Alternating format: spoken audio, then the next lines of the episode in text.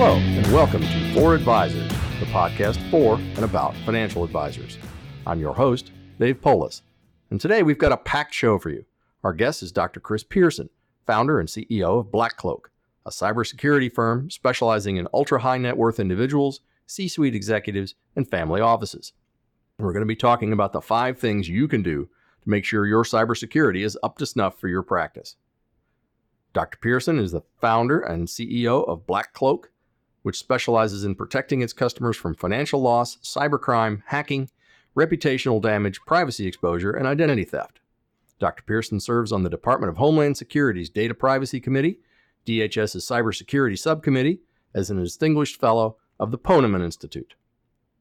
Chris has been fighting cybercrime for over 20 years, with DHS as president of the FBI's Arizona InfraGard, and in other roles as chief information security officer for various financial companies. Chris was a founding executive of Viewpost, a fintech payments company, serving as their CISO and general counsel, and was also the first chief privacy officer, senior vice president of the Royal Bank of Scotland's U.S. operations, leading its privacy and data protection program. Chris was also a corporate attorney for Lewis and Roca, where he established its cybersecurity practice representing companies who were hacked and fell victim to data breaches. Chris is a globally recognized keynote speaker and cybersecurity thought leader board advisor for startups, and is frequently quoted by the media on cybersecurity and privacy.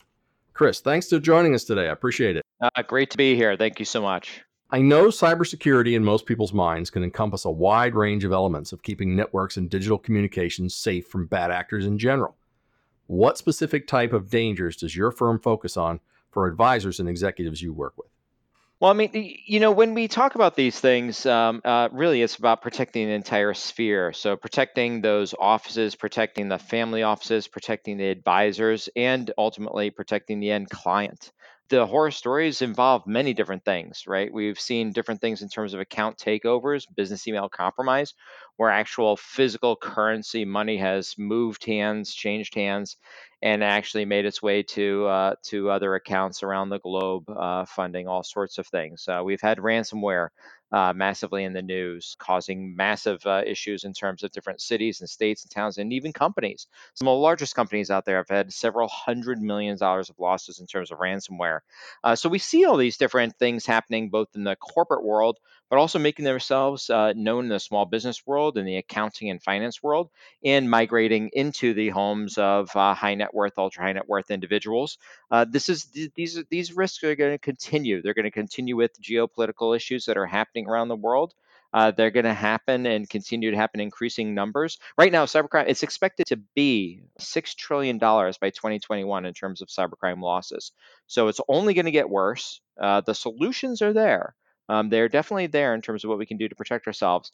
And hopefully, right today with you on this podcast, we're hopefully able to educate the audience and get uh, much more knowledge out there in terms of what the risks are, what some of the controls are, and how those things can be uh, how those things can be solved. That's what we're here for. Now, the, the stuff you mentioned typically happens to, to governments and municipalities, big companies like Sony having their email account hacked and opened like a can of sardines and the content splayed all over the internet. But how much danger is the average small business in?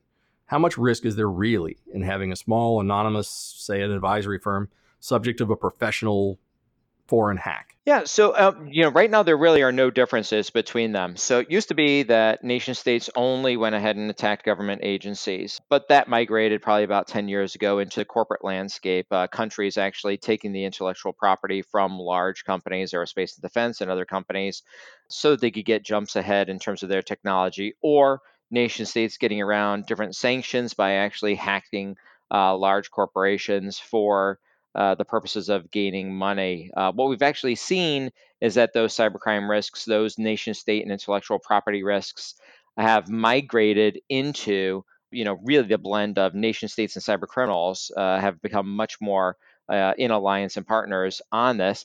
And what we've seen is, is that those have migrated into small businesses. So many of the different ransomware events that have happened that have occurred at small businesses and in this space are actually perpetrated by nation states or nation state and back to hackers. Uh, so at the end of the day, the nation state is still able to get in money. A lot of the exit nodes, which really, you know, once a uh, ransomware event happens, uh, Bitcoin is then the popular popular means of uh, paying for that ransom. Those exit nodes for where the Bitcoin payments actually go out has been traced to certain different countries. So it's all a big vicious circle in terms of what we're seeing in terms of cybersecurity landscape. And, and BlackCloak is there. I mean, we are there to go ahead and protect our clients, both the high net worth, ultra high net worth individuals, the family offices, and those corporate executives uh, for the companies in their personal lives against hacking risks, reputational risks, and those other personal and private moment exposure risks uh, that they have. So the risk really is real. There is something out there that you have to be aware of, and you have to be more aware of your surroundings in order to track down its source.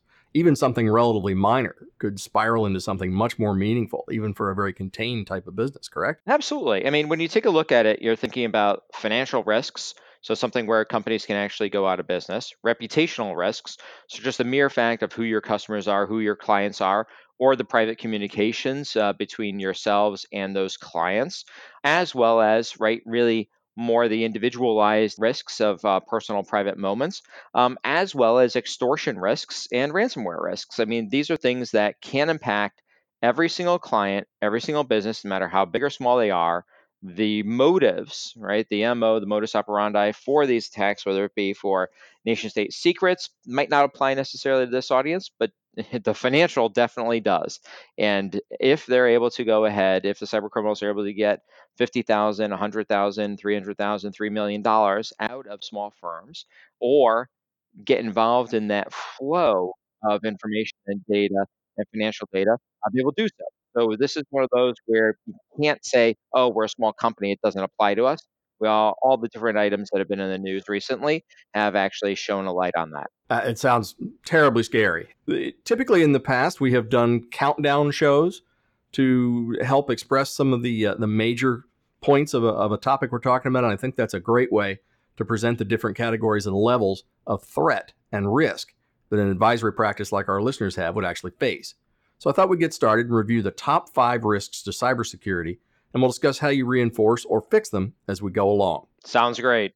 Number five malware, ransomware, and phishing. Boy, those sound scary. How do those things work and what's involved in protecting yourself against them? Yeah, that you know, look, and let's break it down. Let's break it down so that everyone can walk away with something that they understand. So, in terms of malware, we're talking about viruses, Trojans, worms, remote access Trojans. We're talking about bad things that are on your computer that either take over your computer, take over your data. That's what we're really talking about when we talk about malware. In terms of ransomware, we are talking about malware that gets on your computer and it actually encrypts your computer, all your files, your computer. Uh, actually, the same thing applies to servers, but let's just stick with computers because they're easy to discuss. So it actually encrypts all of your files there and it holds it for ransom. If you pay the ransom, usually via Bitcoin, then you're, you will get a decryption key and can go ahead and decrypt the files that are on your computer. So that's ransomware. Phishing, phishing is something that we should all know by this point in time. Phishing is about 94% of the time it's the number one way into a company or into a person's life. And that is very simply this sending an email from the bad guy to you and you interact with it in some form or fashion. What does that mean? You click on a link, you click on a download. And when you do that, either A, malware will jump onto your computer, B, ransomware will actually go ahead and start encrypting your computer, or C, you'll be brought to some type of a page that has a login. And you'll be asked to, hey, your computer service is uh, you know going out of support. You have to go ahead and change your credentials for Microsoft Office or something. And it will ask you or prompt you to put in your credentials. For persons that are in the finance world, it may be some third party, very popular software that you use. And what the bad guys are really after is your credentials to get in there so they can attack and target your clients. So that's malware, right? Something bad that gets on your computer is either uh, you know deleting data, taking data, stealing data, affecting your computer in some form or fashion. Ransomware, where your computer is actually the files on your computer are being encrypted, and you have to pay to get them decrypted. Or phishing, which is a way to perpetrate you know malware and ransomware and all other sorts of attacks by getting your credentials or actually having you literally click on the malware and implement it. So those are kind of the big, I mean, that is the one category of bad things on your computer. And that's where we start with today's discussion. Those all sound very scary and and I have lots of questions, but really the big question is how do you stop it? How do you fix it? Yeah, so I mean, this is where you know you have to be in protection mode and you have to be in recovery mode. So let's talk about protection. So antivirus software or software that is really what is considered beyond antivirus. This is software that is uh, artificial intelligence and behavioral based. These are going to be the easiest tools that everyone can immediately implement, especially antivirus, right? Easily available. If you have a small office, family office, you're able to implement this pretty easy. Not you know, not going to reach 100% perfection with it because this is more of a small office, home office, individual consumer uh, type of protection, but much better than having nothing. So you're going to want to have some type of endpoint protection software, antivirus software on your device. And I want to pause there and say this your device includes Macs. Macs are not impervious to malware, uh, quite the opposite. So, antivirus solutions on all devices, all computers, all servers. That's the protection part. The following part is the recovery part. The only way to actually really be sure that if and when ransomware hits, that you're able to continue your business is to have a backup. So that's your recovery, making sure you have a good backup of all of your data, all of your documents, everything that you need to survive. That can be local, can be cloud-based, it doesn't matter. It just having some point of ba- having some type of backup there is what you need. That those really are the ways to solve the malware, ransomware conundrum by having endpoint protection and backup. The way to solve phishing is really simply not to be duped, not to be fooled, not to click. So really, it's a software factor and it's a training factor, and it's making sure that you're careful and cautious, and you really follow the rules. Backup has been a rule since computers started because we all know nothing is 100%. So not having backup at this stage of the game, eh, that's that's really Stone Age stuff. You'd be surprised. I have one question though. Even if you have the backup, and say your backup is once a week, and your ransomware notice hits the end of the week and locks you up, and then you pay the ransom, and what's your guarantee that you're going to get them back after you've paid? So it's an interesting question. Um, there is no guarantee that you're going to get it back. So uh, there have been some cases where decryption uh, uh, decryption codes have been sent, but they are not effective. Either they don't work, or right they're just right they're just fake. So that's one situation. Another situation is where you actually get a decryption key, and this happened with one specific variant of ransomware, and the decryption program does not work as good as it should. And so literally the bad guys spent more times on the, more time on the encryption part of it um, than they did on the decryption. Um, so you're kind of left uh, left uh, hanging, and and that those two cases do happen quite often. So you can't necessarily be sure that you're going to get it back. The only way to make sure that you actually will be able to recover is backup, backup, and backup. So that needs to be really frequent then, because even if everything works out perfectly, that last week worth of stuff wasn't on there yet. if you're only doing it on a weekly basis, um, you're you're missing. You're out. Absolutely. I mean, this is something where everyone should take a pause and say, "Hey, we're going to dedicate three hours on a Friday uh, morning to go ahead and research what we should be doing here in terms of backup, whether it's local backup, cloud backup, a mix of both."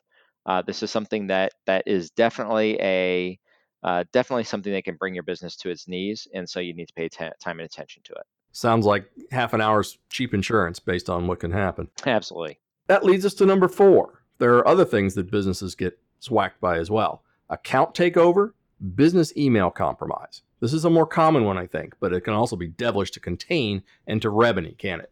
Absolutely. I mean, this is this is a this is a problem for all persons that are involved, especially in financial institutions, financial transactions, real estate transactions. So, what is this and what happens? So, at some point in time, an account is taken over. What does that mean? That could be an email account is taken over, financial account is taken over.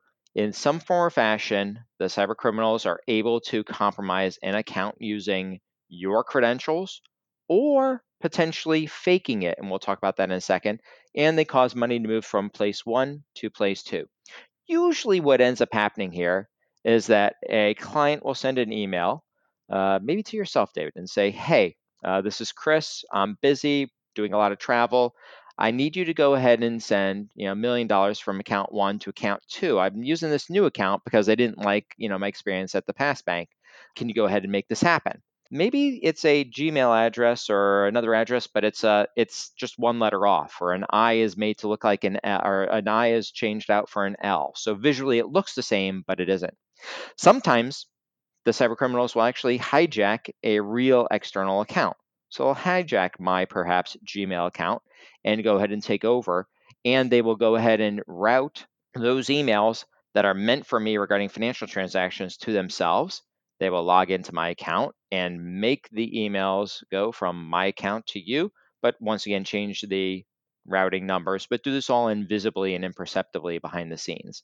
In other more sophisticated attacks, uh, we see you know instances of cloud-based email you know office 365 and it's and it's not necessarily relegated to just that but even the office uh, and exchange microsoft exchange uh, service taken over and rules put in place that say hey if you see a tra- if you see uh, within five words the the words uh, wire and transfer or wire and bank take this email and send it to us the bad guys. We're going to intercept it. Don't deliver it. And then the bad guys actually take over as me the real person communicating dave with you and you are none the wiser, right? You get these emails, you think they're from me, you think I want to change bank accounts or do a new real estate deal or whatnot, and maybe you don't follow your protocols, you know, phone call, confirm that it's me, confirm that I really want things transferred. That is a account takeover and business email compromise situation. So once again, the three essential elements are in some form or fashion. The cyber criminals are able to send communications to that trusted third party. They're able to go ahead and communicate on behalf of that trusted third party with others and effectuate some type of transfer happening, usually a money transfer, usually in the midst of a real estate deal or other financial transaction. So that and business email compromise is huge growing crime, especially being targeted in the United States. Those persons that are in the middle of money movement, financial transactions, are really ripe for the taking. Wow, especially since some of those have really uh, got some urgency to them it's a last minute thing sometimes with a wire transfer for a close or something, and you got to have it like now so you can get get out of the lawyer's office and and they just comply because they're nice people and they don't follow the protocols. And sure enough, something goes awry. Um, those are very scary for advisors, by the way. We uh, here at Pinnacle have put uh, a new series of protocols in place to prevent against this. And it can affect a wide range of, of your client base, but especially the older clients who aren't as maybe tech savvy and, and don't understand that a lot of this has to be done in a certain way in order to protect them. Oh yeah. What's what's the big fix for all this? I mean, we talked about uh, how that guy takes over an account by pretending it's you. How do we how do we figure out that it's not you?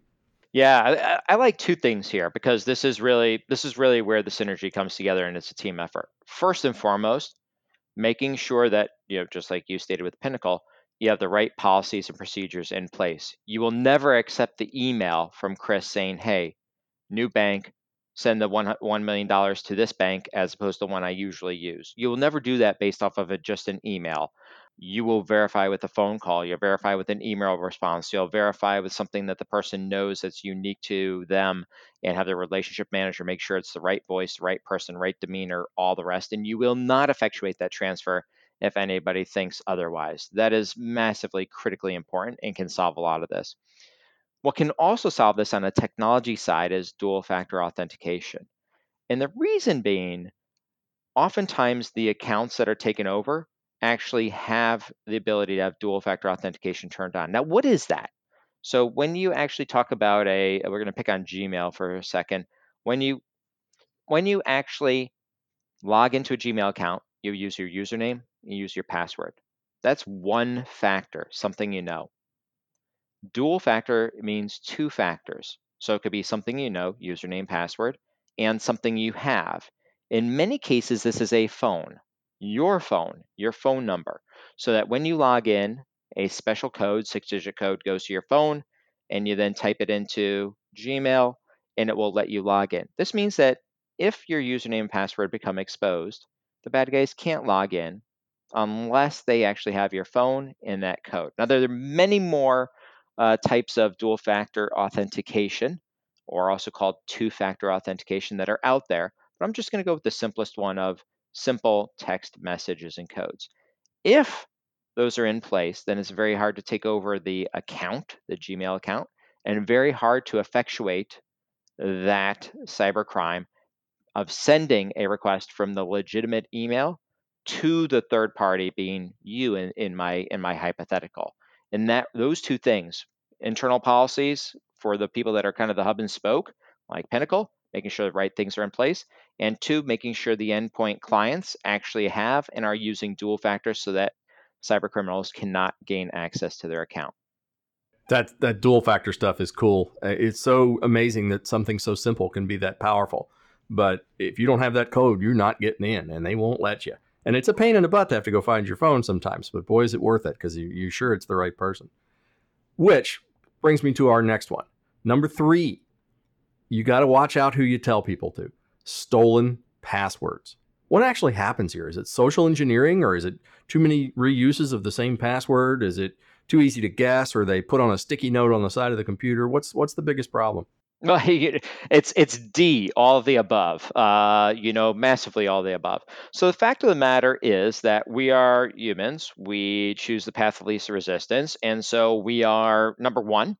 Uh, we'll give up our passwords. Um, believe it or not, we'll give up our passwords. We will mention it to other people, put it on a sticky note, tell other people, or be able to be called and socially engineered out of that password. Fake IT phone calls, etc. Second, password reuse massive with all the different data breaches that are happening over at a Target or a Home Depot or at a medical facility at a whatever it might be.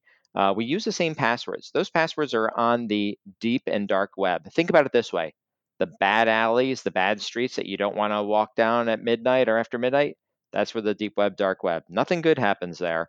Uh, those passwords are being reused, they're being sold, they're being known, and people can pick their targets and they can try to use those and log in. Literally, they have their email address, they have the password, they can try to log in and say, hey, does that person have a Gmail account?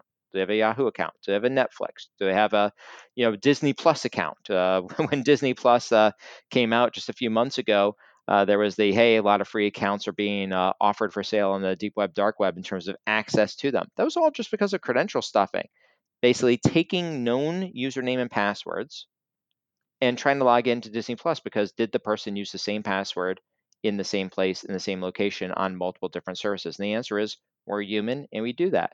So uh, those are all, and of course, right, easy to guess passwords one, two, three, four, password one, two, three, four. Password one, two, three, four is still the number one password that is out there. you know, putting an exclamation point at the end or capitalizing the, the P uh, really doesn't do anything. Um, he really doesn't do anything. And there are ways to protect against this, but but stolen passwords massive, especially with this population. Yeah, it, it, there are thousands of passwords. I think we we've got another episode coming up uh, about digital asset uh, for for legacy purposes. And when you look at how many accounts are actually out there, if all of them use the same password, you've got your identity spread all over the place because everybody's got lots of assets they're not even aware of what do we do about this? Is there a way to keep that password safe and still not make us have to remember 50 of them? Yeah, absolutely. The best thing to do, and there's a little bit of a learning curve here. This is where this is where friction gets introduced. The best thing to do is use an encrypted password safe. There are a number of them out there that are available, but to use an trusted encrypted password safe. That way you remember the one password to enter that safe. And inside that safe are 50 passwords, 100 passwords. You can share this with your spouse, with your significant other, loved ones, kids, attorney, lawyers, financial, whatever. You can share this with a good number of people or, or just those specific passwords you want to share with a good number of people. The key to this is as follows. You're not writing down the password, so it can't be physically lost, not taped under your keyboard or on your computer. You're not reusing the same passwords. And to the extent you can, you can have the password program pick a random password for you and you will never know what these passwords are. And when you log in on your website, when you log in on your phone or your tablet, um, log in on your computer, you're able to click on the password vault and it automatically fills the password in for you. So once again, you remember one password, that's it. the others are protected. And now you've taken the passwords out of the equation. If one password for Nike.com, for Target.com is stolen, if it's exposed, doesn't matter as much. You can change that one password because it's unique and your other accounts are protected. You're not using the same password for Home Depot as you are at JP Morgan or Bank of America. You're using different, strong, unique passwords at each location. Wow. The safe actually protects us from ourselves. I love it. We're up on a break. When we come back, we'll reveal the last two security challenges and what you can do to take care of them. We'll be right back. Are you an RIA or financial advisor looking to grow and scale your practice, but feel like you could use some help? Feel like there are lots of growth options out there, but don't have time to research them and don't want to make an expensive mistake? Want to spend more time helping clients instead of time consuming investment research, compliance checks, or transactional work? If you answered yes to any of these, Pinnacle Advisor Solutions has the answers you need with a range of outsource options and financial planning support, Pinnacle has a solution that fits your needs, budget, and circumstances to help you scale up, grow your practice, or put a succession plan in place. For more information or to set up an appointment, call 201 919 4838. And we're back talking to Dr. Chris Pierson. And our next common problem is one that really needs to be remedied quickly but can be taken care of if you're mindful of what you're doing. Insecure wireless networks. Tell us about the weak link in the security chain, Chris. So yeah, this one's an interesting one. At everybody's homes, we have wireless devices. Uh, we have a wireless network. Uh, this is one of those things where it's just common sense. You know, lock your doors at night, deadbolt them, close the sliding glass doors, whatever. Turn on the alarm system. We do it physically, but we don't do it electronically. So let's just talk about a few things here. First of all, in terms of your wireless router, make sure you change the password that you need to access the device. Keeping it simple, there's lots of devices out there and lots of ways into this, but keeping it extremely simple, your device manufacturer has different product guides, quick setup guides for your device. Go back in and take a look at it. Try to log in with the username admin and the password admin, or admin and password, or user and password. If any one of those combinations gets you into the device, you did not change the device from its default password. Change it. Just really, really simple. Change it. Second thing is this don't necessarily advertise which house you are. Hey, it's a Bill Gates family uh, wireless. Probably a bad idea. If somebody wanted to, I know, uh, if somebody wanted to hack in from the street and they're picking between Larry Susie's house, Mo's house, and Bill Gates' house, um, I, I think it would be a much better target to hit Bill Gates' house. Don't name your wireless something that identifies who you are in any way, shape, or form.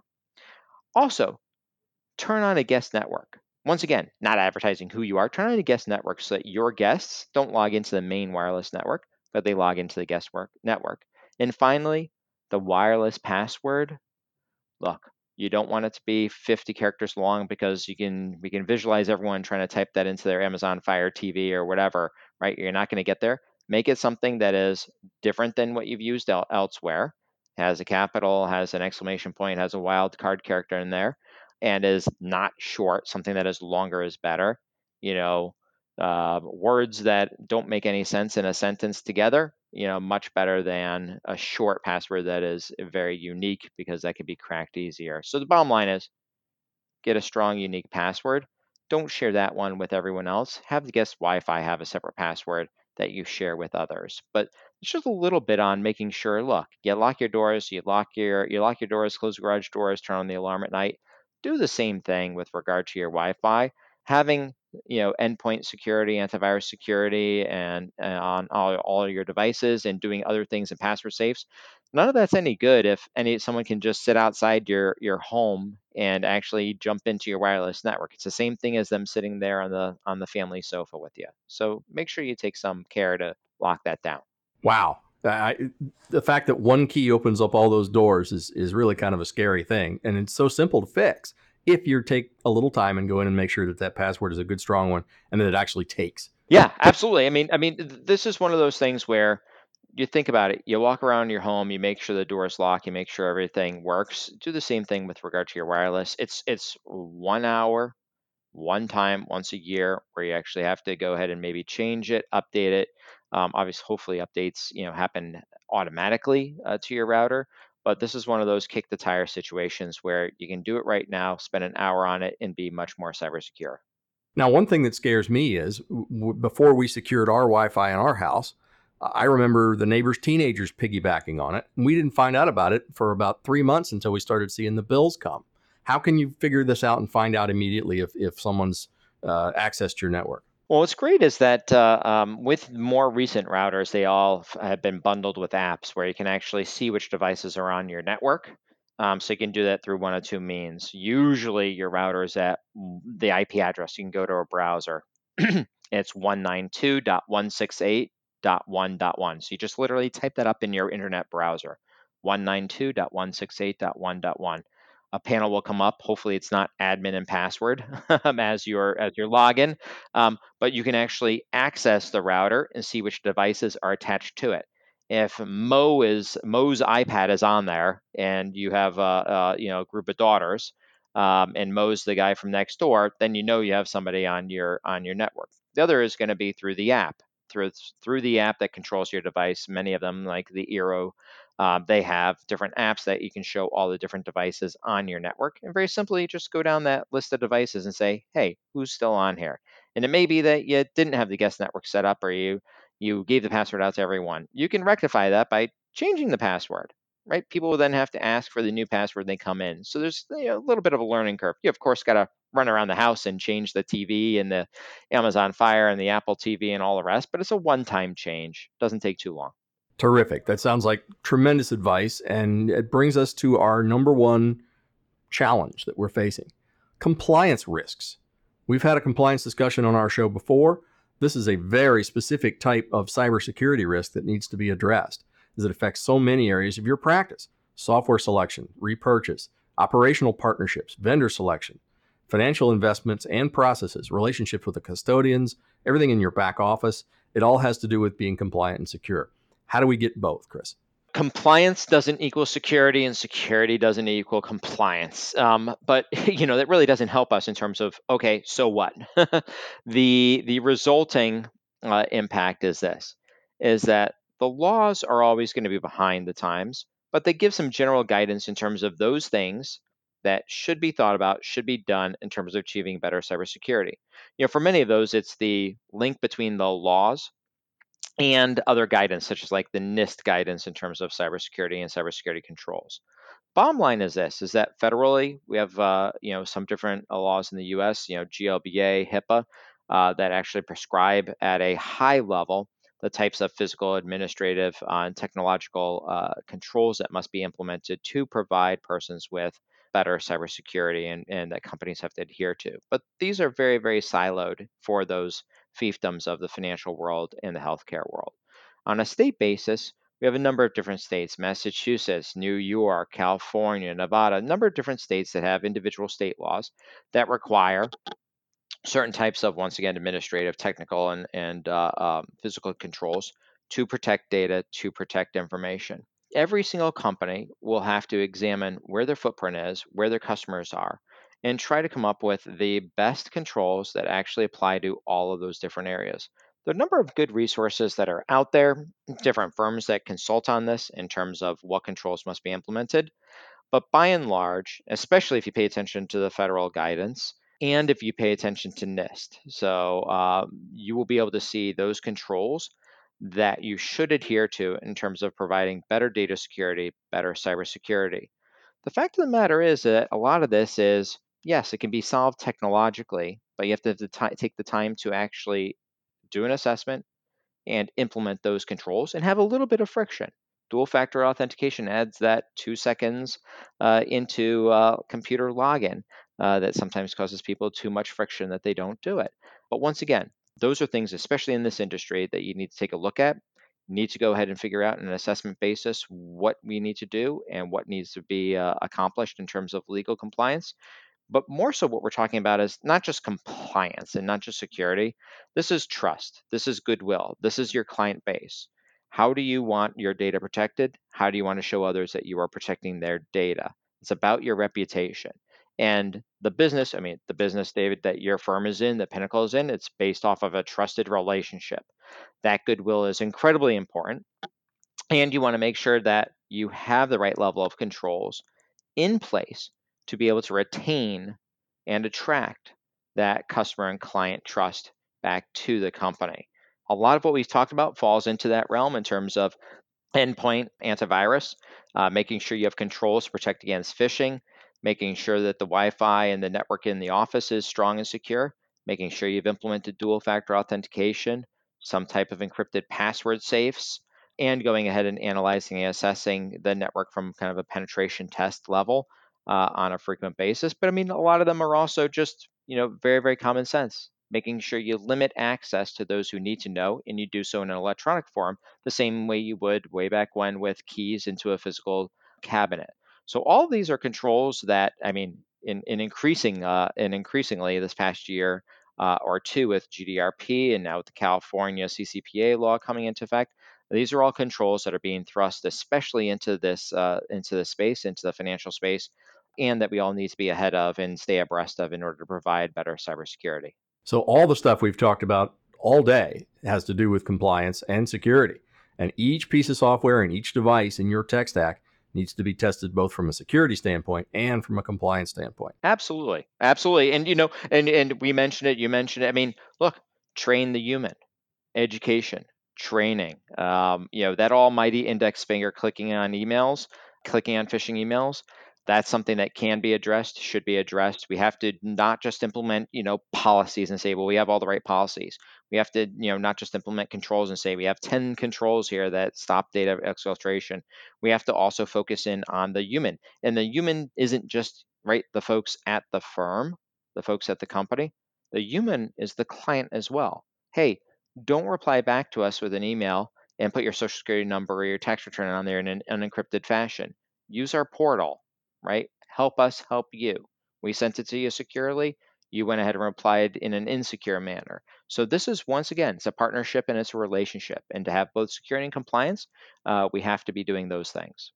And that trust is key to keeping clients like Pinnacle does every day. There you go. Thanks, Chris. It's been fantastic talking to you. I know I've learned a lot, and I'm sure the audience has got more questions than we can possibly believe. We'll address those on one on one basis, and we'll be back shortly. Thank you, Chris. Thank you. Appreciate it. We've been speaking with Dr. Chris Pierson of BlackCloak about how to operate your practice's digital aspects in a secure, compliant fashion and protect your company from outside threats. To learn more about BlackCloak, head over to their website at blackcloak.io. That's black, C L O A K.io for more information and to take their free cybersecurity risk assessment.